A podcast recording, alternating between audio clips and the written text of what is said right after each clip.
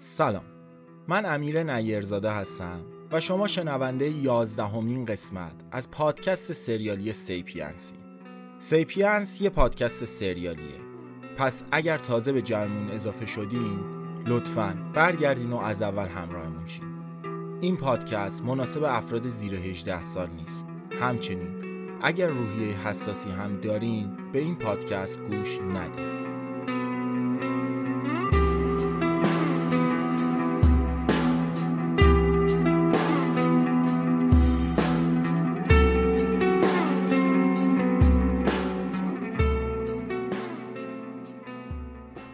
آنچه گذشت. آنچه گذشت. اسپی یه مارک معروف مثل گوچی یا الجیه که یه سری آدم عشقشو دارن و رو بدنشون تتو می‌کنن. پیرمرده برامون تور کمپ برگزار کرد. نمی‌دونم چقدر خوابیدم ولی وقتی بیدار شدم هوا کاملا تاریک بود. خوبی دوست عزیز؟ رفتم سمتش و دستم و دراز کردم تا دست بدم. من مهدیارم. مثل گاو فقط نگام می‌کرد. رفتم دم اتاق نگهبانی تا ببینم موری کجاست. دیدم با یه یاروی نشسته تخت بازی کردن. آقا مستمیشون هم رفیق گرما به گلستان ما مهدیار تامل نکن گرم گپ زدن بودیم که احساس کردم یه سایه از زیر در می‌بینم. دویدم در رو باز کردم همون یارو پشت در فالگوش وایساده بود. تا اومدم دوتا فوش پدر مادر دار بهش بگم میسم گفت دونم آقا. دیدی می‌خوان؟ این بند خدا اتمت ادریته. ببین جوون اینجا به کسی اعتماد نکنی. به اینجا میگن هتل 21 موری اومد دم در اتاق وایستاد رنگ و روش پریده بود. مهدیان اون یارو که پشتش تتو داشت. خب. داشت با تلفن حرف می‌زد. خب. آروم باش ببینم چی میگی. اسم تو رو می‌برد اسم منو می‌برد فامیلی تو رو می‌گفت. یه چیزی تو مایه های این که هویت مظنونا رو تایید می‌کنم و از این حرفا. موری یه کاری کن. یه جوری برو ببین تو اون کیف دستی که گذاشت تو کمدش چی داره. میسم جان. دونم بابا اتمن این آقا مرتزا میاد سمتت. کلید کمدشو بهش یه دقیقه بده. بذار کتابشو برداره. موری لب تخت نشسته بود و با همون یارو ادریس چش تو چش کرده بود. روی تختم کتاب بیگانه آلبر کامو بود. کتاب برداشتم و از اتاق رفتم سمت دستشویی ها گوشی موری لای کتاب بود. آخرین عکس یه نامسخوب بخونش. مهدیار فکر کنم به چخ رفتیم. دستام رو صفحه گوشی میلرزید سربرگ تمام برگه ها اسپی بزرگ با رنگ سیاه نوشته شده بود. آدرس خونه کپی مدارک تحصیلی گروه خونی. حتی عکس آیدا هم تو اون پرونده بود. ورق زدم و رسیدم عکس آخری که موری ازش حرف زده بود نامه بعد از تایید هویت مظنونین منتظر دستور بعدی بمونید در صورت وجود خطر و با خبر شدن مظنونین از وجود شما آتش به اختیار است چطور ممکنه؟ این یارو اصلا کیه؟ اون علامت اسپی کوفتی چیه؟ نای بلند شدن نداشتم موری راست میگه. ما از این کمپ زنده بیرون نمیریم. این عکسایی که من دیدم نشون دهنده یه سازمان مرتب و امنیتیه. هیچ غلطی نمی‌تونیم بکنیم. اینا دیگه مثل رسول و فرامرز نیستن که با یه شربت برن رد کارشون. گوشی موری خاموش کردم و گذاشتم تو جیبم. در دستشویی رو باز کردم و اومدم بیرون. تو آینه به خودم خیره شدم. شیر آب و باز کردم و چند تا مشت آب سرد زدم به صورتم. تو چه مخمسه ای گیر کردم. اگه طوری رفتار کنم که انگار همه چیزو می‌دونم میمیرم. اگر طوری رفتار کنم که انگار چیزی رو نمی‌دونم بازم میمیرم. برگشتم بالا و رفتم تو اتاق. اون یارو ادریسه تو اتاق نبود. پسر جوونم خواب بود و خور و پفش بد جوری تو فضای ساکت کم خشمین داخت موری سرشو گذاشته بود بین دوتا زانوهاشو به دیوار تکیه داده بود. نشستم رو تختش سرشو آورد بالا و نگام کرد. موری هر جوری شده باید از اینجا بریم. هر جوری شده باید بزنیم به چاک. ولم کن بابا مهدیار دلت خوشه ها. سرتو مثل کپک کردی تو برف حالیت نیست نه؟ اینجا فقط یه در ورودی و خروجی داره که اونم همیشه بسته است. بعدشم بریم بیرون که چی بشه؟ ما از بیرون فرار کردیم اومدیم اینجا. دست دار و دسته رسول بهمون نرسه. موری الان این حرفا رو ول کن. بیا یه فکری کنیم. برای اینکه از اینجا بریم. از اینجا که رفتیم از تهران میریم بیرون. اصلا از کشور میریم. پول که داریم. تو چه هزار توی مسخره گیر کردیم.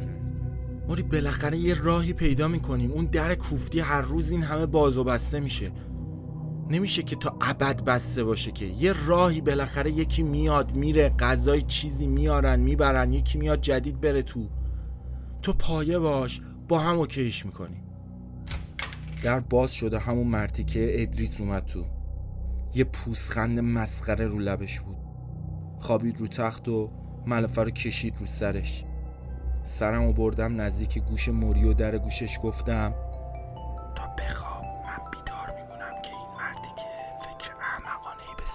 نزنه.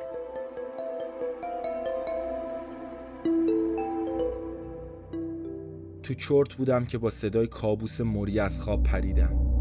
من نکشتم. به خدا من نبودم. نه.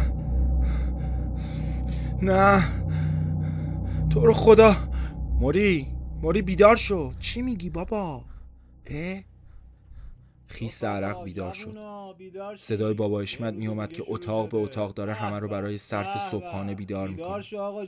در اتاق ما رو هم زد و در رو باز کرد. صبح بخیر جوونا. یه یا علی بگید و پاشین دیگه. صبحونه حاضره ها. بدو جانمونی.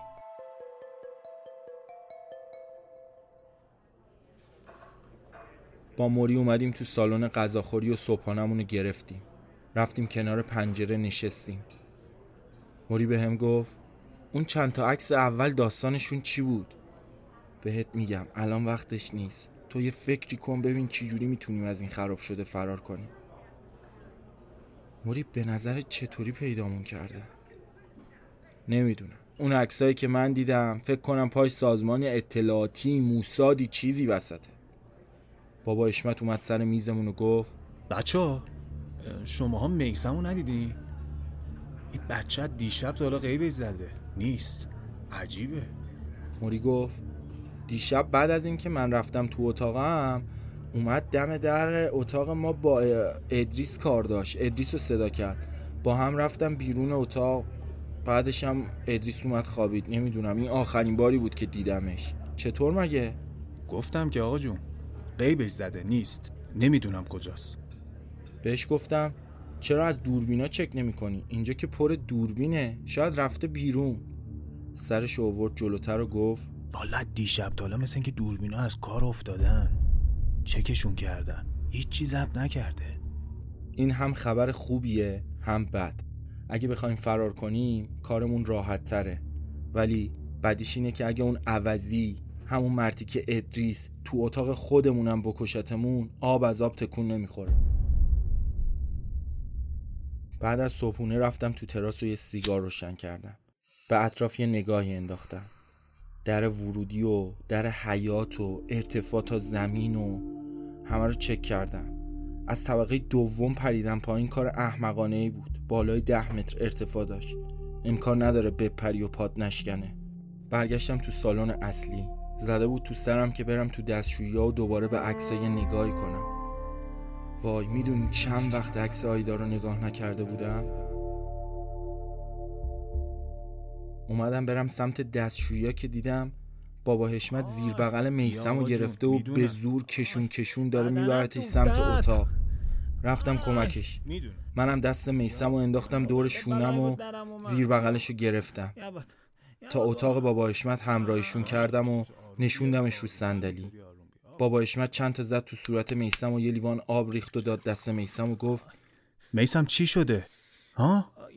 میسم فقط نفس نفس می‌زد و هیچ چی نمی‌گفت. من به بابا اشمت گفتم کجا بود؟ چی شده؟ دست و پای این بچه رو بسته بودن انداخته بودن تو موتورخونه استخر. اون از دوربینا اونم از این. نمی‌فهمم امروز اصلا چه خبره اینجا. شک ندارم به اون عوضی مربوط میشه. گفتم آقا میسم چی شده؟ کی این کارو باهات کرده؟ ماما این ادرید ادرید آره خود نامردت بود. بهم گفت بهم گفت تا به خودم بیام کارتو کرده رفته. فقط بعد همین دو بدینم دهنم هم ببندم. بی همه دید بابا حشمت حسابی سرخ شده بود. اومدم که از در اتاق برم بیرون صدای آژیر خطر به صدا در اومد. بابا حشمت دوید سمت اتاق کنترل منم دویدم بیرون دنبال موری. نبود. خدای من نکنه اون عوضی یه بلایی سرش ورده همه داشتن میدویدن سمت سالن. شلوغ پلوغ بود. تو مسیر با چند نفر تنه به تنه شدم. وسط سالن خشکم زده بود و با چش داشتم دنبال موری میگشتم که سیستم اطفاء حریق فعال شد و شروع به پاشیدن آب کرد. آب؟ آب نیست. خدای من چه اتفاقی داره میفته؟ وای این آب نیست بنزینه. یکی مخزن این سیستم رو از آب خالی کرده و با بنزین پرش کرده. بالاخره موریو پیدا کردم و اومد سمتم دستم و گرفت. ما هم رفتیم تو سالن همه ترسیده بودم. کمپ به حالت قرنطینه در اومده بود. دویدم سمت پنجره و با یه صندلی محکم گذاشتم تو شیشه. ولی شیشه نه تنها نشکست بلکه به خاطر شدت ضربه صندلی از دستم به سمت عقب پرت شد. دست موریو گرفتم و رفتم سمت اتاق کنترل. دیدم بابا اشمت پشت صندلی خشکش زده. محکم تکونش دادم. بابا اشمت چی شده؟ اصلا معلوم است اینجا چه خبره؟ انگشتشو کشید رو تیشرت خیسم و بو کرد. بلند شد و گفت جایی نرید. همینجا وایسن الان میام. موری دوید سمت کمودا و ساک خودش و منو برداشت. منم رفتم اون کیف دستی ادریس رو بردارم ولی کمدش خالی بود. ای بیشرف. بابا حشمت در حالی که دست میسم رو گرفته بود با دو و دو اومد تو اتاق و از کشوی میز یه دست کلید برداشت و به من و موری گفت دنبالم بیاید بچه ها. بدوین. در اون اتاقی که برای پذیرش رفته بودیم داخلش تا فرم پر کنیم و باز کرد. در و پشت سرش بست به محض اینکه در و بست صدای آه و ناله و داد و بیداد بلند شد. فهمیدیم که یه اتفاق بدی افتاده. بابا اشمت با گلدونی که رو میز بود محکم زد به شیشه پنجره و شیشه رو شکوند سرمو از پنجره آوردم بیرون تا ببینم چقدر ارتفاعه اینجا طبقه اول بود. ارتفاع خیلی زیاد نبود. نهایتا 4 5 متر. پایین ساختمونم چمن بود. اول میسم پری پشت سرش بابا حشمت. بعدش هم موری و راهی کردم و در آخر خودم پریدم. بیرون ساختمون کمپ در اومدیم. حیات پشتی. بالا سر ساختمون حسابی دود جمع شده بود. پشت سر بابا حشمت راه افتادیم و رسیدیم دم در ورودی کمپ. بابا حشمت نگاش به ساختمون کمپ دوخته شده بود و زانواش دیگه دووم نیوردن و افتاد. دستشو گرفتم و بلندش کردم. اشک تو چشاش حلقه زده بود. از مچ دستش گرفتم و گفتم بیا بریم. گفت چی کار داری می‌کنی آقا جون؟ باید اینجا بمونیم. شک نکن پلیس تو راهه. بالاخره یکی باید جوابگوی این وضعیت باشه یا نه؟ جوابگو چی؟ این از یه حمله تروریستی بدتره. همه رو زنده زنده اون تو سوزون. تو می‌خوای جوابگو باشی؟ بیا بریم تا مردم نریختن اینجا شلوغ پلوغ نشده. هر کی این کارو کرده دخل تو هم میاره. چون شاهدی دیدی. الان اون مرتی که ادریس رو می‌شناسی. بیا بریم الان. اگه به نتیجه نرسیدی برو پیش پلیس. رات میگه بابا ادریت هم کاریمون نداد دبافه پولیت به من و تو گیر میده حتمتا. بیا بریم دنبال دردتر نگرد. نوکرتم بابا. بیا بریم. حالا نمی‌دونم چی باید بگم من. بریم آقا. خیلی خوب بریم. فعلا بریم تا بعدا ببینیم چی کار باید بکنیم. همه سوار ماشین شدیم. از کمپ دور شدیم. فرار کردن بیفایده بود. چون نمی‌دونستم از کجا خوردم. هر جا فرار کنیم بازم می‌تونن پیدامون کنن. اما چطوری؟ چطوری پیدام کردن؟ من که حواسم به همه چی بود. با تاکسی اینترنتی رفتم اومدم. ساکا رو جای امن قایم کردم. اثر انگشتم از همه جا پاک کردم. پس چطوری منو پیدا کردم حسابی کلافه شده بودم که نگام افتاد به انگشتر موری. خودشه. دقیقا همه چی از وقتی شروع شد که موری این انگشتر رو دستش کرد. بی هوا انگشتر رو از دست موری در آوردم. او چته دیوونه. از ماشین پیاده شدم. دورورم رو یه نگاه کردم و اون بر خیابون یه ایستگاه تاکسی دیدم. رفتم اونجا و به یه راننده که سوار سمند زرد شده بود گفتم آقا ببخشید من این انگشتر رو کنار ماشین شما پیدا کردم.